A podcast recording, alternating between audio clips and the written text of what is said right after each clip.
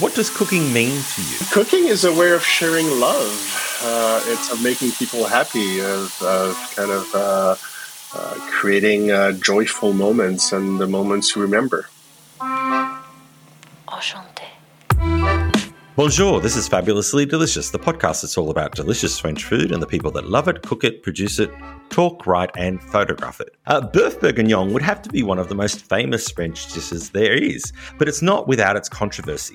Some say it's an old dish, but then some say it's modern.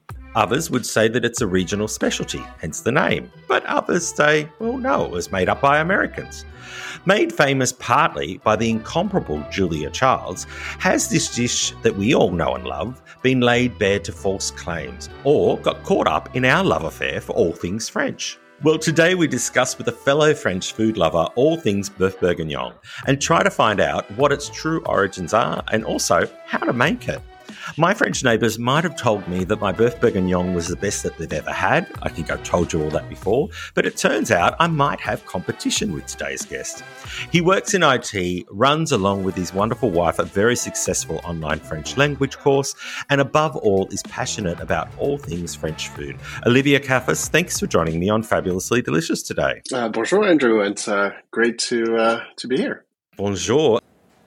Olivier, you were born in Greece, but before the age of 17, you lived in Greece, Spain, France, and West Africa. Yes. Which one of these countries do you think influenced your childhood the most? Oh, that is a, a good question. They all had an impact, absolutely. Um, uh, one of the things you'll notice in common is a lot of them um, are French speaking. So the, the West Africa, where I, I grew up for uh, eight years, uh, France, and of course my um, I was raised by my mom and my grandmother who spoke French. So um, you know, so so I would say French influence was probably the the the biggest thing. But but I do consider you know having traveled so much, I do consider myself kind of a uh, citizen of the world. I, I you know, I, I, think of myself as French, but but uh, uh, it's not not just French. Also, very much different cultures, and all of them had an impact on me. So you were born in Greece, and you lived there for a while as a child. Have you been back now as an adult? And when you do, do people think you're Greek? Oh yes. Well, you know, my last. I was very lucky with my last name. It's just Karfis, and not something you know with a ulos or papoulos at the end. So, um, so um, you know, I, I, I, do speak Greek. My uh, so my father was Greek. Uh, my mom was uh, is French, and so uh, uh, it was a love story. And they uh, I, that's why I was born in Greece. But it's a love short story that was very short. So that's why I left Greece when I was nine months old. okay. But uh, no, I, I, have always had uh, my mom always uh, made it a point for me to uh, to go back to Greece every summer. So I uh, I spent uh, you know probably from the age of yeah the age of two two three years old, pretty much every summer in Greece with my my dad and my paternal family. So I do speak Greek, and I've uh, but I've not been there in a few years now. But uh, when I was a kid, it was a lot. What was the reason that you moved around so much as a as a family when you were a child? My uh, right after the Second World War, my uh, maternal grandparents uh, went to West Africa and, and especially Dakar, Senegal, um, Ivory Coast. Uh, a lot of French uh, people kind of try to you know make it there, and so my, my mom was born in Dakar in uh, in 1950, uh, and my grandma uh, stayed there for many, many years. So that's kind of the attachment, uh, the reason why I grew up eight years in uh, mostly in Senegal um, and uh, um, Ivory, Ivory Coast and uh, Haute Volta, High Volta, which is now called Burkina Faso uh, due to the unfortunate history uh, of uh, the French in, in that area, uh, there are several countries where French is the official language. So it's it's like moving to a whole nother world, uh, you know, a whole continent, but also having your language being spoken there. So it makes it a lot easier was it an insulated life? Like, was it all just expat communities, um, so to speak, or did you go to like local schools? You did you eat regional food, that sort of thing? Oh, absolutely. Uh, uh, the school uh, I went to Les, Les Pères Maristes, which is a uh, it's a Catholic uh, school, that kind of uh, known. You know, there's a lot of them around the world, and um, yeah, my class was mostly Senegalese kids. So I grew up definitely. I was the minority there, um, and yeah, it was it was definitely. you know, of course, there's definitely a, an expat community that you you you definitely uh, sync up with. But but uh, I, I, grew up also with uh, everybody. For me, I know of uh, Vietnam, and I can see the French influence there in Vietnam. When you with food, with architecture, all of those sort of things, is that the same thing in Senegal and those places? Is there a, a French influence in the food? Is there French influence in architecture and things like that, apart from the French language, which is the obvious one? Uh, yeah, absolutely. In architecture, you definitely see, you know, lots of the buildings were built, you know, uh, prior to, I, I, believe Senegal was independent, became independent in 57, I think, or it's one of the first, uh, uh um, one of I believe it's the first African country that became completely independent. So, but there was, there's still quite a lot of, um, uh, there's a lot of influence on, on the buildings, uh, on the food, uh, and and what's interesting is that even in uh, Wolof, which is the well, there are a lot of many different languages, you know, spoken in Senegal, but Wolof would be the the, the official um, African, you know, Senegalese, you know, the most spoken Senegalese language there. And when people speak Wolof, the interesting is uh, thing is, uh, kind of like the Mar- Moroccans do, is uh, when they speak Arabic, is they throw in whole French sentences and French words um, even though they speak Wolof, like they, they it's not just a, a, a, proper name. They'll actually use verbs. They'll use uh, adjectives and all this in French. So it's kind of a very interesting mix. Yeah, yeah. So, um, uh, but yeah, there's definitely a huge amount, a huge influence. Yes. Is there a dish that is uh, synonymous with Senegalese food that has that sort of uh, French influence in it? That they've taken some French in- ingredients and made it their own? Uh, that's that's interesting. Uh, uh, uh, just to preface it, uh, uh, I was in Africa until I was uh, the age of twelve. Oh, so I'm surely you remember everything. So, so, so you know, it's it's it's been a little while, uh, and also my my my uh, center of interest were not as much as cooking at that time, and and but but for example, I I, I can tell you, for example, uh, the poulet yassa, uh, which is uh, kind of a um, uh, it's a very onion based uh, uh, chicken kind of um, I guess a stew. So that I would imagine would be kind of a, as a you know a stew of a chicken and with a, almost like a French you know I, I wouldn't say French soup you know onion soup but you know, I think that's probably has some of these influences. But honestly, uh, uh, I was probably too young to to be able to give you a good answer on on the influence on on this. Uh, sorry, Olivier, who cooked in your house? Was it your mum? Uh, my my so I as I mentioned, my I was uh, raised by my mom and my maternal grandmother, and they both cooked, and they cooked really well and my and uh, when I went back to Greece, my my paternal grandmother, my uh, yaya, uh, would also be a very good cook. So, so uh, the three, the, those three women have had the most influence on the on me in terms of cooking. What's your fondest memory growing up of food? Some dishes kind of stick out. So, and again, there, there, you know, there's some there are French dishes on the French side, and then Greek dishes on the Greek side. Um, uh, my uh, my grandma made an absolutely incredible uh, gigot, um, uh, you know, leg of lamb uh, like a very traditional French leg of lamb. Uh, and the funny thing is that my, my, my Greek grandma made also a very good traditional Greek leg of lamb, but completely, you know, the Greeks don't eat their meat um, red. So, you know, in France, we tend to eat lamb very red.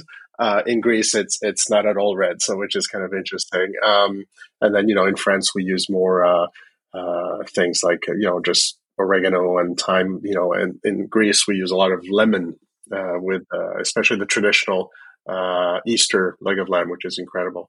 So, uh, uh, and then um, my mom made uh, an amazing mousse au chocolat that I remember very well. Uh, so yeah, so all these kind of dishes that you know, some Greek dishes. Uh, my grandma made at tzatziki, which is a yogurt and uh, cucumber kind of side dish at tzatziki, which which is pretty much with every meal, and that was just absolutely incredible. That, those, those are some of my fondest memories. You moved to the States at the age of 17 to study. Why the States and what were you studying? So, uh, because I moved so much, uh, we, so we didn't talk about Spain, but I moved to Spain when I was uh, right from Africa when was 12, 13. Uh, and when we moved to Spain, there were no French schools. Uh, there was a French school, but it was too far. So my mom, who actually had studied in Cambridge in England, uh, who's always a huge fan of the um, uh, Anglo-Saxon school system, uh, instead of putting me, you know, um, in a French school far away and and you know uh, have to having to uh, to a room and board there, uh, she put me into an English international school that was close by. And so, from the age of 13, I basically was in an English kind of, you know, first in international English international school system. Um, uh, and then uh, when we finally moved to France, just before uh, when I was 16, 17, instead of going back to a French system and completely, you know, screwing or screwing me uh, with my studies, uh, I remained in an American international school. And because of that, I was predestined to to probably go to to the U.S. to study. And at that time, also, I was uh, into music and music production, music technology. And that, you know, that was 1990. And in 1990, there were very few schools in the world that offered that type of, uh, of education. And one of them was in Boston. And that's kind of Berklee College of Music. And that's why I basically ended up in Boston and stayed there for 18 years 18 years and met my wife there and what was the best thing about living in the us you stayed there for 18 years. Well i, I you know so i went there for uh, first to study uh, and you know school was amazing um, and then i basically started working there and uh, eventually even became uh, a us citizen in 2005 so all three of us uh, so my daughter was born in, in the U.S., but my wife and I uh, got naturalized a U.S. citizen also. And you know, the U.S. Uh, to me, the U.S. was wonderful. Uh, especially, I think the U.S. are absolutely incredible when you when you're a hard worker and when you're in your 20s and early 30s. I mean, the the opportunities are just absolutely incredible. Uh, I was able to to work uh, I was in mostly in high tech and anything that had to do with creatives and high tech, and I was afforded opportunities I would I would not have been able to in France or, or in other countries. So so the just the the the you know it's called the land of opportunity, and uh, that's there's a reason why, and just you know it just you know everything is, is simple and and well you know not everything but but it's just it's it's things if if you work at it if you uh, if you have a drive, then the US is just absolutely incredible. Again, I might have changed since I've left, but would you go back there to live? To live? No, I don't think so.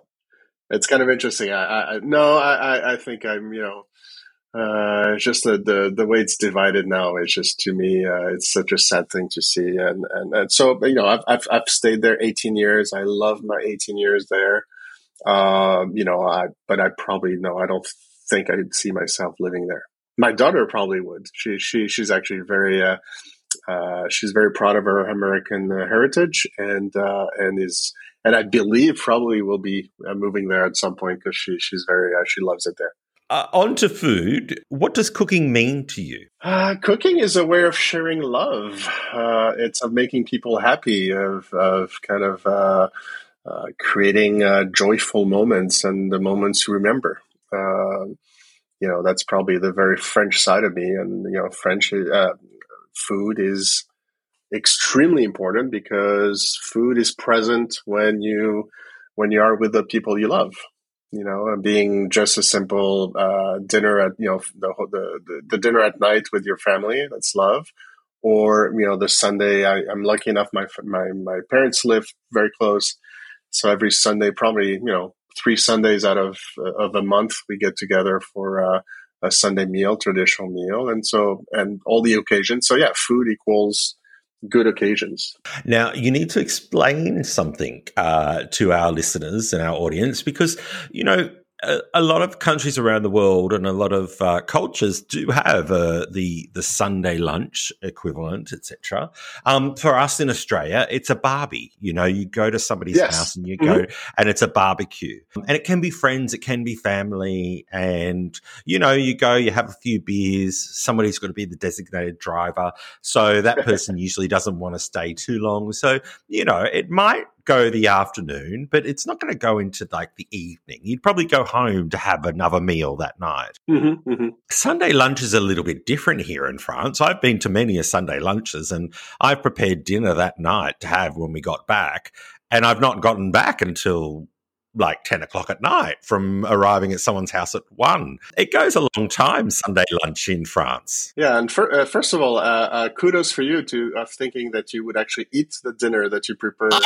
because, because you know, uh, usually after a, a Sunday lunch, uh, uh, you know, dinner is a yogurt. yes, well, ne- don't worry, I've never done that again. I've never made the same mistake. Um, but just the first time I went to somebody's house for lunch on a Sunday, it was like, yes, okay, all right right, well, it's it's eight o'clock and we're just having our main. I'm not getting home before ten. oh, oh, so you, you went to extreme, you know, hardcore French people at eight o'clock. I, I would think, you know, uh, our our uh, our usual Sunday lunches. And uh, uh what's interesting is my my stepdad um, uh, is an amazing chef. He was actually a professional chef. Uh, for many, many, many years, and so you know makes incredible French. He's very traditional French cook, I actually specialize in now in cooking more ethnic foods because he makes French foods, you know, such good French food that I tend to kind of try to do the the uh, so we can you know have a change and mix uh, in different days. Uh, but yeah, we'll we'll you know we the we get there at one o'clock in the afternoon, uh, have you know a little aperitif and something, then probably you know sit down at the table at two o'clock, and then probably you know at four o'clock, you know, kind of maybe uh, go go and uh, sit down uh, in a couch and have some coffee. And yeah, we're we're probably not home by by uh, uh, I'd say five o'clock, five thirty. so yeah, so it's not the eight o'clock you know, that you that you've experienced, but yes, it is. It is. Uh, it is not just you know. I don't think it's just the meal part. It's, it's just you know the staying in family part. You know. I was introduced to yourself through your lovely wife Camille. You run French today, uh, which teaches people to speak French on uh, online courses, etc. Before we discuss all things Boeuf Bourguignon, what would be the most important tip you could give somebody that wants to learn the French language? One of the things that our, our method focuses on the most, you know, of course, it teaches you, you know, the, the rules and grammar and all this, which are absolutely required to, to learn French. But it really kind of focuses on um, allowing you to express yourself, to, to go to France, to, to and be able to, to feel confident uh, in using the language and understanding the French. Uh, you know, one of the things that a lot of people are not aware of when they study in schools is that uh, the spoken French is dramatically different than the written French. And yes, they'll you know will say, yeah, well, spoken English is different than written English. Yes, but in France, this that extreme is just it, it, well, that that range between the two is very extreme. And so somebody might have you know, and I think you probably, uh, I see you're nodding. You probably have been aware of of that, where which is you know you might have have you know, you might be able to read French really well. You might be able to write, you know, decently. Uh, but, uh, and I've met a lot of people, you know, in, in, through our company where, you know, they've had 10, 15 years of French and, and, and really can write, can, can read. And as soon as you tell them a simple sentence, they just freeze because the sounds are definitely not the same. And then they try to express themselves and they, they try to bring all that complexity that they've learned, in, in writing and, and use that in speaking. And, and they just spend all this time kind of trying to conjugate verbs and agreements and all this. So uh, the tip is, especially at the beginning, is simplify your sentences. You know, uh, we we uh, as adults, uh, kids don't do that as uh, as much, but as adults, we have this personality. You know, we we think of ourselves sometimes, you know, as a witty person, as a smart person, and so you try to convey that in your language. And in English, you know, in your native language or whatever your native language is, you know, you, you are able to convey that. In another, in a foreign language, if you try to convey all that wittiness, that complexity that you're used to, uh, you're going to try to make sentences that are too complex. Uh, and that's when you fail. So I think you know the first tip is to try to speak. You know, have short sentence, shorter, shorter sentences. Don't try to suddenly go into a subjunctive and and all these crazy complex sentences. You know, stay in in the you know the, the present. Stay in simple tenses and just practice being confident and comfortable speaking. Um, you know, the, there's you know it, it's if you say in French, if you say in the present, the sentence in the present, uh, je mange, I eat, and you say je mange hier, I eat yesterday. Yeah, it's not correct French, but I, you absolutely understood that you meant, oh, you ate something yesterday. So, you know, of course, it, you know, you don't want to speak like that your the rest of your life, but to start and to build this confidence, that's where you should do is, is just simplify your French. Yeah, no, that's a really good tip. You're listening to Fabulously Delicious, the podcast that's all about French food and the wonderful and fabulous people that make it. If you'd like to support the making of Fabulously Delicious, then there are many ways that you can do this. The first, possibly the most important, is to follow wherever you listen to podcasts. Leave a review and a rating. A five star one, well, that would be fabulous, especially if you're listening on Apple or Spotify. Share Fabulously Delicious around with your friends, family, co workers, or anyone that you know loves French food, or just food in general. Are you a Patreon member? Well, if you can support Fabulously Delicious by becoming one, for as little as the price of a cup of coffee a month, you'll receive exclusive crave content just for you. You can find out more through the link in the show notes of this episode getting on to today's topic. Yes. Um, I'm very excited about it. It's one of my favorite French dishes to cook, the boeuf bourguignon. I believe it's one of your favorites as well. Is that correct? It is. It is. It's right. Uh, it, it's just there's uh, there's something about it. There's this kind of comfort food needs kind of this complexity of taste. Yeah, it's, it's I love boeuf bourguignon. All right. So what is a boeuf bourguignon? And just so you know, uh, in France, most of the time we just call it a bourguignon. We don't even put the boeuf in front because it's it's kind of we we we, we it's assumed. So we'll just say a bourguignon. Uh, a bourguignon is, is a very basic dish, and it's a dish that you know you can find in other countries in different forms, but it's pretty much you know some sort of protein, and you know most of the time beef uh, basically cooked in wine. and then you know, of course, there's a bunch of other stuff, but that's that's the basic of it. It's it's a it's a tough piece of meat, you know, like a, a kind of second or third grade um, uh, piece of meat that is cooked for hours and hours in, in, in, in red wine. And you know, how can you go wrong with just those two things, right? the actual bourguignon what does that mean in terms of in the culinary terms? It's it's a reach. So it's uh, Bourguignon is is from the Burgundy region, and the Burgundy region is where you know they make Burgundy wine. So so basically, um, that's that's kind of the uh, the, the, the the base the, the root of the term is is you know uh, with Burgundy wine because it's done in the Burgundy area. But you know again you know you might you might uh, based on you know all my travels and all this, you know, I I, I like I'm not uh, uh, uh you know uh, food is meant to taste good. If it tastes good to you, it's the same thing as tasting wine. If wine tastes good to you, then just you don't have to to to sweat it. It's not you don't have to use a very specific wine and a very you know it's just use a good wine. Uh, it doesn't have to be from Burgundy. Uh, it can be a Bordeaux. It can be. Um, I've made uh, Boeuf Bourguignon, which I guess cannot be called Boeuf Bourguignon technically, but I made it with a very good uh, Spanish wines. So as long as you have a wine that is that is kind of a, a hearty wine that is not sweet, so you definitely don't want to do this with uh, uh, Zinfandel, although I, you know, it being wine is is debatable. Um, but you know, don't do it with a sweet wine. Don't do it with uh, with a wine that might have too much like an oak flavor and all this. But as long as it's a it's a it's a good you know dark wine, you know, if you can't find any wine from Burgundy, you can use other wines. It's not it's not really specific to that.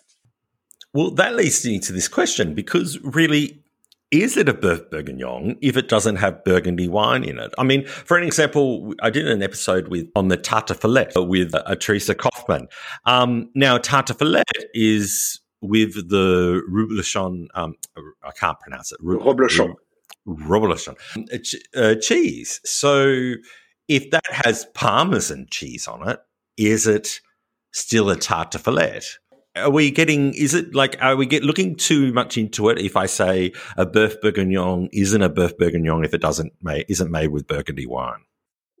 You know, you can say this for pretty much every dish, right? Uh, uh, you know, my big, my favorite one, you know, the big thing also is the quiche Lorraine, right? The quiche Lorraine, uh, the quiche, which is very famous uh, uh, worldwide. You know, in the U.S., I think the U.S. eats probably more quiche than, than the French do the funny thing is that a, a, a, a traditional quiche Lorraine does not have cheese. You, you, if you put cheese in a quiche Lorraine, the people from Lorraine will actually, you know, physically harm you.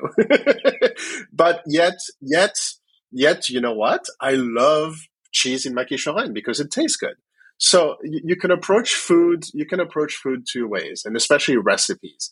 You, you, you can really, you know, follow the strict, kind of you know the the the encycl- encyclopedic version of the dish and you know try to you know do exactly the same ingredient the exact same techniques. You can do that. That's if the, if that's what you're into absolutely you know and they are of course you know great french chefs uh, that make very traditional boeuf bourguignon. Uh, there are very specific rules to follow very you know procedures but again, Boeuf Bourguignon has never meant was never meant to be like a, a fancy dish. You know, it's a very low end kind of you know it's just a stew that you throw a bunch of stuff into. Uh, you know, into wine. So it's your approach to cooking, right? If if you're very much, on, you can definitely follow a very strict uh, recipe, and if you follow that strict recipe, yes, your wine should be for Burgundy. But you can you know there's it's flexible. It's cooking. It's not it's not baking right? Baking is to be very precise. Cooking is so i don't know. I, am not that, that, as hardcore on on the specific recipe. Uh, i do you know in my recipe i do some things that are a little outside of the ordinary but i think you know with i think that tastes better. We'll get into that in a minute. Um if i make a beef. Uh, if I'm so, we're essentially saying it's a beef and wine stew, mm-hmm. so to speak. So if I'm from Normandy, for an example, the coq au vin, you have a coq au vin. Um, which is chicken and red wine mm-hmm. traditionally, yeah. but then you have uh, in Alsace they have a coq au riesling, uh, in Normandy, you have a, a, a coq au bière. Mm-hmm. In Brittany, you have a coq au cidre, a cidre, cidre where, where, they're using cider. Yes. Oui. So if you're going with that, are there different versions of a beef stew that outside of Burgundy and Burgundy wines that you have? What what's a beef stew in Normandy or Brittany? Uh, Is there one? Those are good question. Um, I'm not familiar too much with Normandy. Uh, in and as far in Brittany, I don't think there's any uh, uh there's any specific beef based uh, again it, it, you know here in brittany does not well there are very few but uh, does not really produce any wine so they produce mostly cider. So you wouldn't find yeah. anyways something uh, with with with wine. You'd find it more with cider. With beef and cider. Yeah mm. which i guess it's probably i'm, I'm sure that can taste really good. Uh, again yes every single region every single region has as you know uh, a, a, variation of a particular dish. And again, if you go back to the root of a boeuf bourguignon, it's it's the kind of meat that you would not be able to eat otherwise. You know, right? It's it's a, it's a very tough piece of meat that has to be stewed a long time. And so, in your stew, what what what sort of liquid do you put in there to to make it? You know, uh, um, and so that's how you end up with the different variations. But yes, again, a, Burgundy uh, uh, beef bourguignon uh, is made with Burgundy. And yes, some people will be offended if you make it with other types of wines. I personally am not. What do you say to, or what do we say to these people that say that it's a bit of a fraud of a dish, that it is not an old dish, that um, that the idea comes from the the Julia Childs, uh, the um, you know, the sort of the fashionable Francais food. Mm-hmm. I listened to a podcast recently. There's a, I don't know if you know um, of MasterChef Australia. Um, there was a previous judge there, Matt Preston, and he has recently written a cookbook that is the world of flavor and he demystifies dishes from around the world. And one of the things he says about the boeuf bourguignon, it hints on what we talked about before that uh, it's the bourguignon, the process of the cooking which is the dish, not the boeuf bourguignon. He says that the original dish was a duck dish, not a beef oh, dish sure. at all. Oh, uh, but you know what? Uh, in the Middle Ages, you know, they when they had uh, when the uh, when they were lucky to have uh, a meat and, and have a piece of meat that you know they would put it in a stew and then you know what, you just put a liquid in your stew you might as well put wine and not water right tastes better so yeah you can approach cooking in a way of you know very strictly uh, and I'm glad there are people that do this. You know, it's important for historical reasons uh, uh, to to know where plate dishes come from and, and, things like that. But honestly, you know, do you eat a boeuf bourguignon? You know, when you go to a restaurant in Paris and you order a boeuf bourguignon, do you order it because you know, oh, it's this very specific dish that was invented in you know 1828 by this particular or do you eat it because it's good to you because it feels good and makes you know it's good in your mouth right? So so that's the bottom of the bottom line of food and the bottom line of, of wine drinking right? So many people uh, outside of france are so stressed about drinking wine because they think they have to you know swirl it a particular way and do no does the wine taste good to you yes then enjoy it and, and don't stress about it i mean that's my philosophy But that's interesting though, because does that mean, you know, like I have had the experience of going to Burgundy and having a Boeuf Bourguignon in Burgundy that's obviously been made with with wine from that region. Mm-hmm.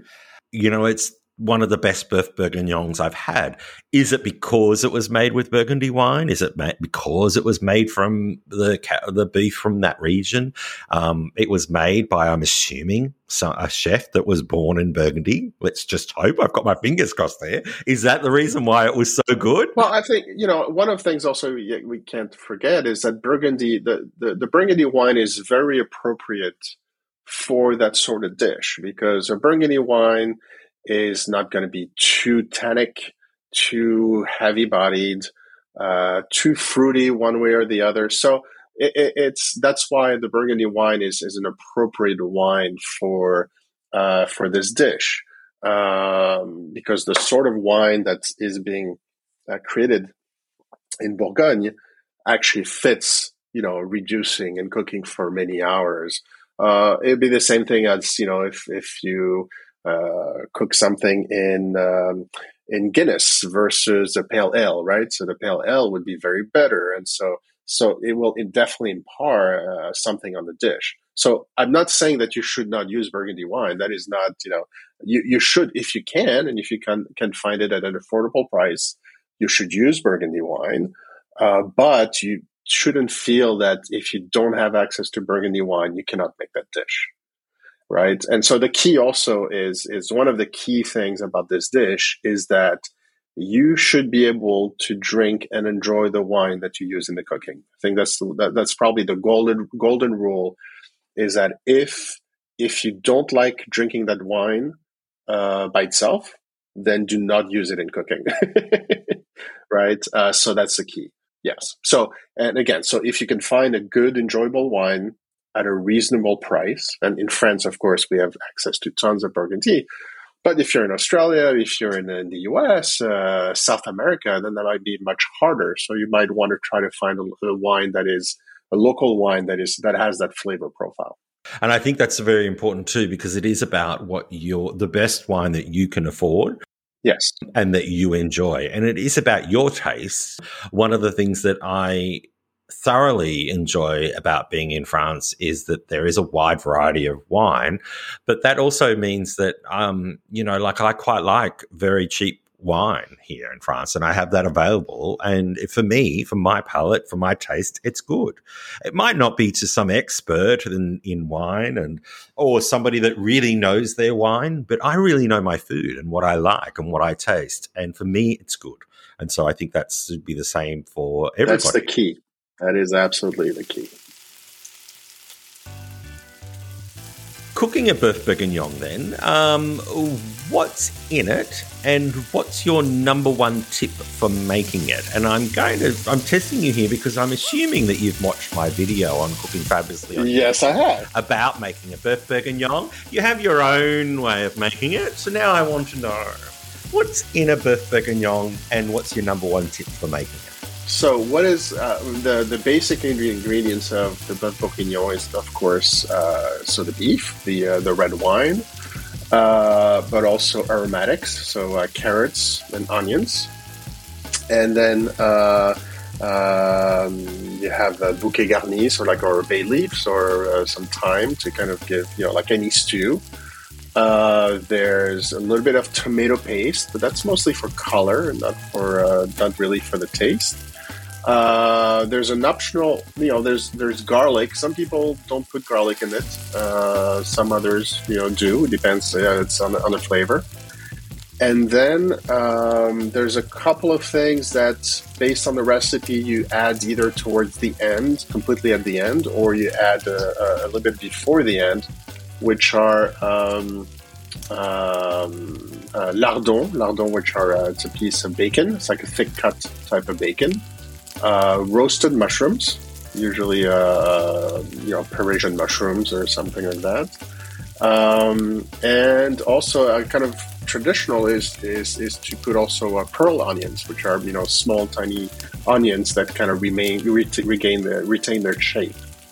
Uh, so that's pretty much you know I think the basics. Uh, um, so, uh, you know, the way I do it is a little bit so, you know, i am aware of the Julia Child, you know, which the classic Julia Child black and white uh, clip, uh, you know, recipe that you see, mm-hmm. uh, the Jacques Pepin's interpretation. And, um, you know, I, I kind of.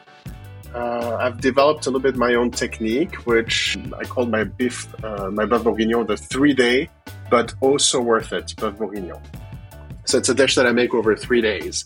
And one of the things I make, uh, I do a bit differently than the kind of uh, these other traditional recipe, is that I marinate the meat, the raw meat, in the wine overnight. But the problem, uh, if you if you marinate meat in uh, red wine uh, without you know, uh, you get like a, the the the alcohol taste of the wine kind of really kind of comes through. So what I do is I actually I boil the red wine first a little bit for like five ten minutes to get rid of that alcohol, uh, that really strong alcohol flavor. I let it cool, and then I marinate the meat. And then on the second day, on the second day, uh, so the meat with the carrots, the onions, uh, the the the bay leaves, all these things, and leave it overnight. And then the next day, I remove the uh, the meat and all the solids. I dry off the meat and then then I go and I um, uh, forgot the term for uh, not broiling it, but I I uh, you know I thank you suddenly uh, the the term uh, escaped me. So I braise the meat, and and here the the key I think is to really uh, uh develop a really thick crust. Uh, it, you know, your meat should not be you know, it shouldn't look like it's been, you know, just kind of cooked back and forth. It, it should really, you know, of course, not burnt, but it should really have that kind of really caramelized exterior uh, because that will impart the most flavor on your dish. And then you know the rest of the recipe is kind of more traditional. I tend I know a lot of people put the um, put the uh, the bacon at the end. I actually like to put it early into the process because it imparts you know really good flavor onto the dish. Uh, so it's le- like so it's less of a accoutrement and, and more of a, a, part of the dish. You mentioned Julia Child's recipe before, and you've just you've just mentioned bacon. Julia Child's recipe calls for bacon to be boiled before yes. that you before sautéing mm-hmm. it. Now, this was not part of any original recipe. Mm-hmm. It's a reflection on the quality and the way the bacon in the US at the time Absolutely. was produced. Yeah. So, in recipes like Julia's, Jacques Pepin's, etc., that were from a specific time period. Are they relevant now? I mean, there is there other things that you shouldn't be doing? I mean, you don't if you go and boil good quality bacon now before putting it in your boeuf bourguignon, you're ruining your bacon. So I would actually, uh, I, I I, I would argue I've actually myself boiled bacon. Why? Because uh, if your bacon is too salty, right? So it's it's you have to uh, yeah you have to know your ingredients, uh, and if you if the piece of bacon that you find, you should either know your bacon or at least taste a little bit because if you um, if the bacon is too salty, then it will really uh, uh, one make your dish really salty, but two it will overpower the dish.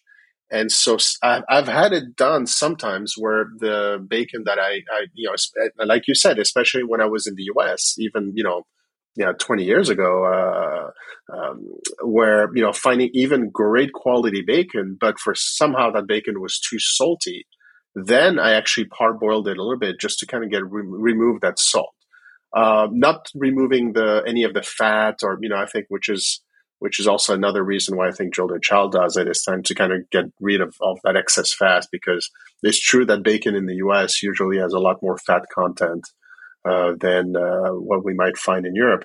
But it, it's it's it's techniques that you use or don't use um, if they're if they're needed or not based on your ingredients.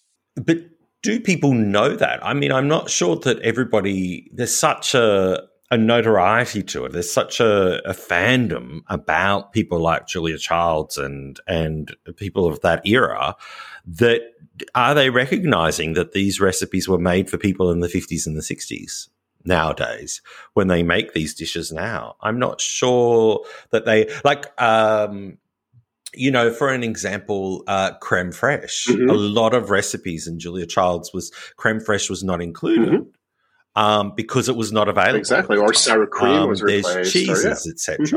Yeah, yeah, exactly. So I suppose yes, you you you. It's about knowing your ingredients, but is there other things in cooking a beef bourguignon? Um, you mentioned before you roast your um, mushrooms. Why do you are you roasting your mushrooms to get flavor? Are they supposed to? Does that help with soaking up uh, the actual sauce, etc.? What? Why? What other processes are there that you should be doing at a beef bourguignon that maybe you shouldn't that they didn't do in the past to make it more traditional now? I think the roasting of uh, the uh, both both of the onions uh, and of the mushrooms. Uh, and when I mean the onions, the pearl onions that you put, you know, because you have some onions that you put with with your carrots that are kind of the the, the base of the dish. But the the little pearl onions that you add a bit later that remain whole, and the um, and the mushrooms are roasted because most of the time roasting something kind of uh, you know accentuates the, the the, the flavor profile and that's you know that's you know I don't think you would do it for any other reason. If you just dump some raw mushrooms into wine, uh, into a wine sauce, yeah, it'll, it'll be a texture kind of thing, but I don't know if the the flavor will be there. Or um, you know, going back to your question of uh, should we follow blindly? First of all, I don't think you should follow a recipe blindly. Uh, unless you're in cooking school and you're going to pass cooking exam where you absolutely need to know you you know you you need to adapt your cooking based on the ingredients you have and like you said uh, a dish that was developed in you know let's assume or let's you know uh, you know there, there's debate on that but let's assume the dish was developed in burgundy uh, you know several hundred years ago than to think that you're going to be able to follow that exact recipe if you are home in indonesia uh, is is is not correct. So you're going to have to adapt a little bit, and and not only for adapting for for time and for you know hundred years of evolution of things being sweeter or, or access to produce, but also because you know locally you might not be able to source every one of these ingredients.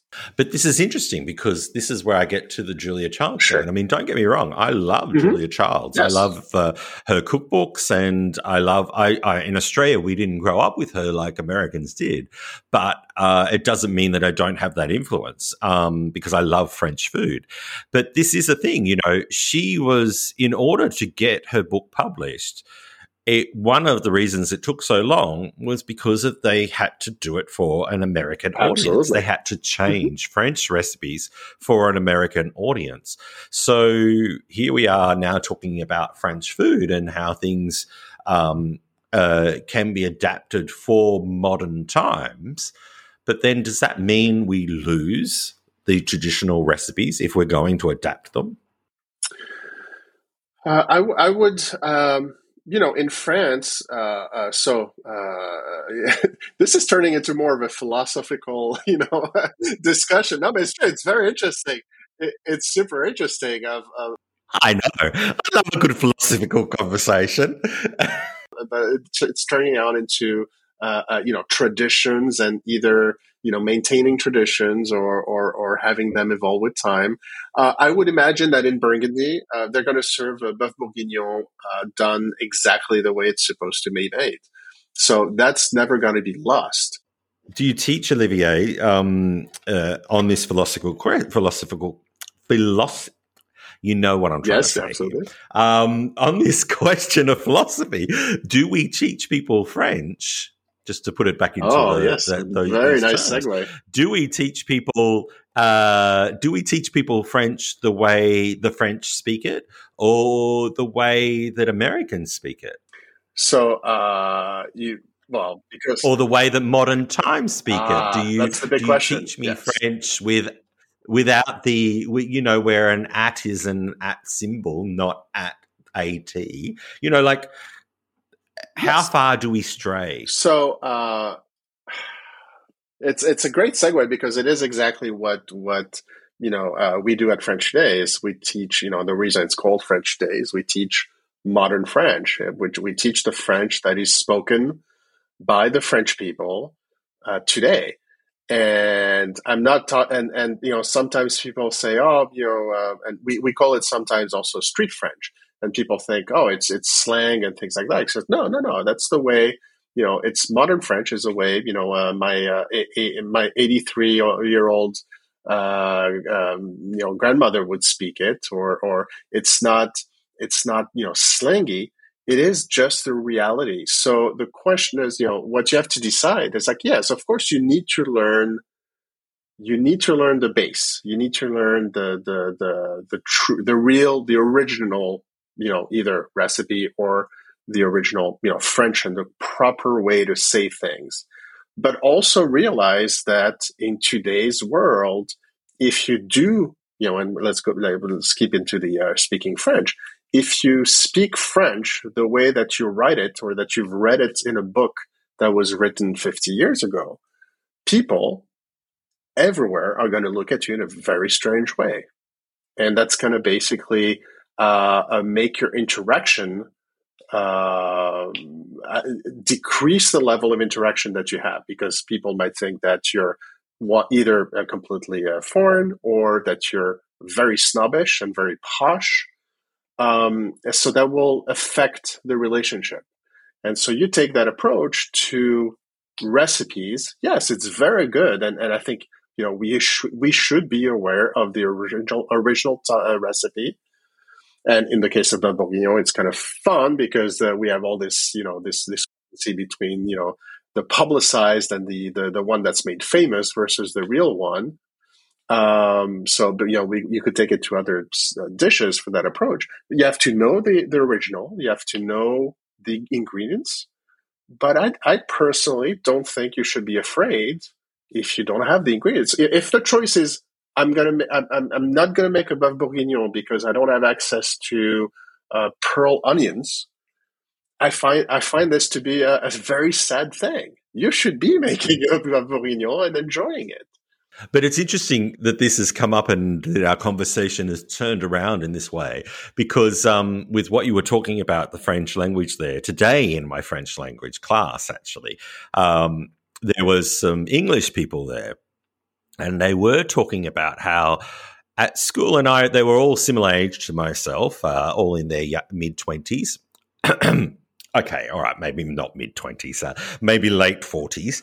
Um, they were all in their late 40s and they were all talking about how we didn't, and I can say the same in Australia, in the, set, in the, when I went to school in Australia, uh, in English, we weren't taught these things. We weren't taught uh, grammar, so to mm-hmm. speak. Mm-hmm. We weren't Absolutely, taught, which, taught yes. the, the past tense and things or like even this. the difference between that was not uh, taught. a verb, an adjective, uh, subject, all these exactly. things. Yes.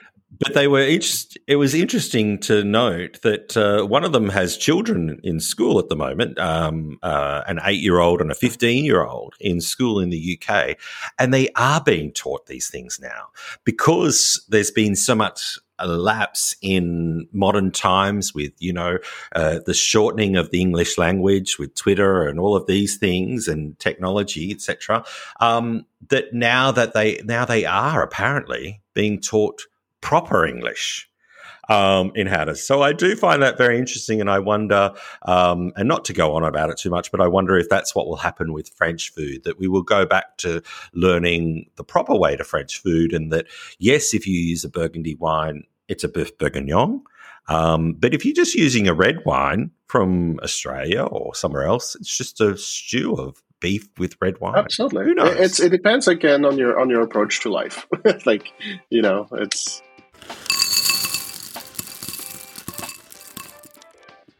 Olivier, uh, my final question for you today is something I ask everybody on Fabulously Delicious, and that is uh, what is the most fabulous thing about France for you? Oh, so many things. Um, you know, I, I, can't claim that France is perfect, but uh, uh, I think the, the uh, you know, kind of maybe staying with the theme of, of food and, and, and, and, enjoying food is, is how uh, the French are so good at making something very basic, but but making it absolutely incredible, and just kind of focusing on on on very you know French food. A lot of French food is doesn't have to be overly complicated. You know, there's a uh, and my, probably my favorite, favorite example is a sandwich uh, jambon beurre, which is a ham and butter on, on baguette. Right, that is those are three ingredients you know, you cannot make it simpler, uh, uh, but yet uh, they will. There will be this. You know, you will go. You know, you'll travel 20 kilometers out of your way to find that one bakery that has that one bread uh, and uses that one type of uh, Brittany half salted butter, uh, and that has this local ham to make you to make a, a ham sandwich, which is basically very the most basic thing. Uh, so I think the French are, are that's what I, one of the things I absolutely love about French, and this is uh, it, it's just this kind of simplicity, but but uh, uh excellence in the simplicity, and that applies to many things. Yeah. Yep, I love it. Olivier, it has been fabulous talking to you. You really are a true Frenchman, actually, because we got to talk about food and philosophy uh, all in the same uh, conversation. That was fantastic. With with hardly any arguments, we were, you know, just uh, going along with the flow. Absolutely. Olivier, thank you for joining me on Fabulously Delicious and teaching us all about the Boeuf Bourguignon. Thank you for having me. It was uh, very enjoyable.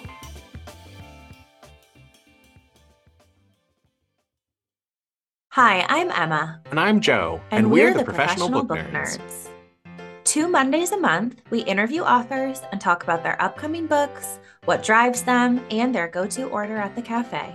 On Thursdays, we share recommendations and dive into topics readers face, like how do I actually read the books on my to be read list? You can find the Professional Book Nerds podcast on Apple Podcasts, Spotify, or wherever you get your podcasts. Want to learn more about us? Our website is professionalbooknerds.com, and you can find us on Instagram, Twitter, and TikTok at ProBookNerds. We hope you'll come and listen, and as always, happy, happy reading. reading.